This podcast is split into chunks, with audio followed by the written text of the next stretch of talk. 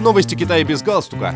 Экономика, культура, инновации, экология и многое другое. Обо всем этом без политики. Здравствуйте, дорогие друзья! С января по сентябрь текущего года инвестиции Китая в строительство объектов водного хозяйства выросли на 64% в годовом исчислении до 823 миллиардов 600 миллионов юаней. Это около 115 миллиардов 880 миллионов долларов США. По данному показателю был установлен новый исторический рекорд, заявил заместитель министра водного хозяйства КНР Лю Вэйпинг. По его словам, за указанный период в стране было запущено строительство 42 крупнейших гидротехнических сооружений. Сумма инвестиций в данные объекты составляет более 1 триллиона 900 миллиардов юаней.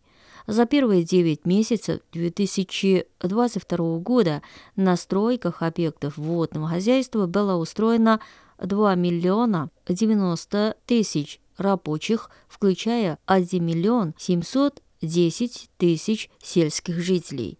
С января по сентябрь этого года Китай уже инвестировал 800 миллиардов юаней в строительство объектов водного хозяйства, выполнив годовой план на три месяца раньше запланированного срока, отметил Лю Вэйпинг.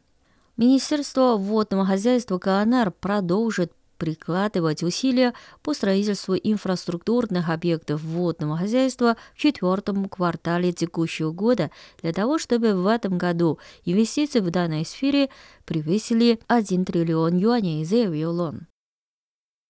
Китай усилит реализацию мер по сокращению платы за аренду помещений или полному освобождению от нее для малых и микропредприятий, а также для индивидуальных предпринимателей, работающих в сфере услуг. Об этом сообщил Комитет по контролю и управлению государственным имуществом при Госсовете КНР – как отмечается в циркуляре, опубликованном комитетом, все меры по сокращению арендной платы должны эффективно претворяться в жизнь.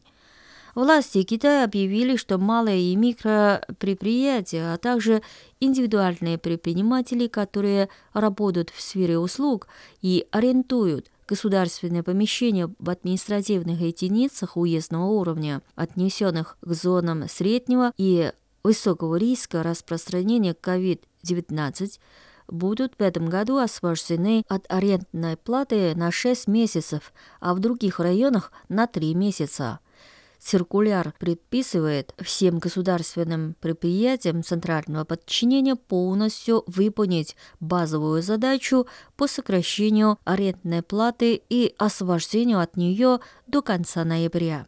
Все центральные и региональные государственные предприятия должны создать механизмы контроля и проверки и следить за тем, чтобы подчиняющиеся им компании надлежащим образом выполняли меры по сокращению арендной платы или освобождению от нее, отмечается в циркуляре.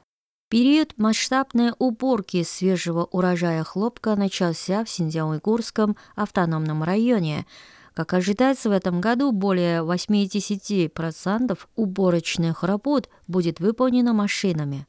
По данным регионального управления сельского хозяйства и сельских дел, в настоящее время в уборке урожая в Синьцзяне задействовано более 7 тысяч единиц хлопкоуборочной техники.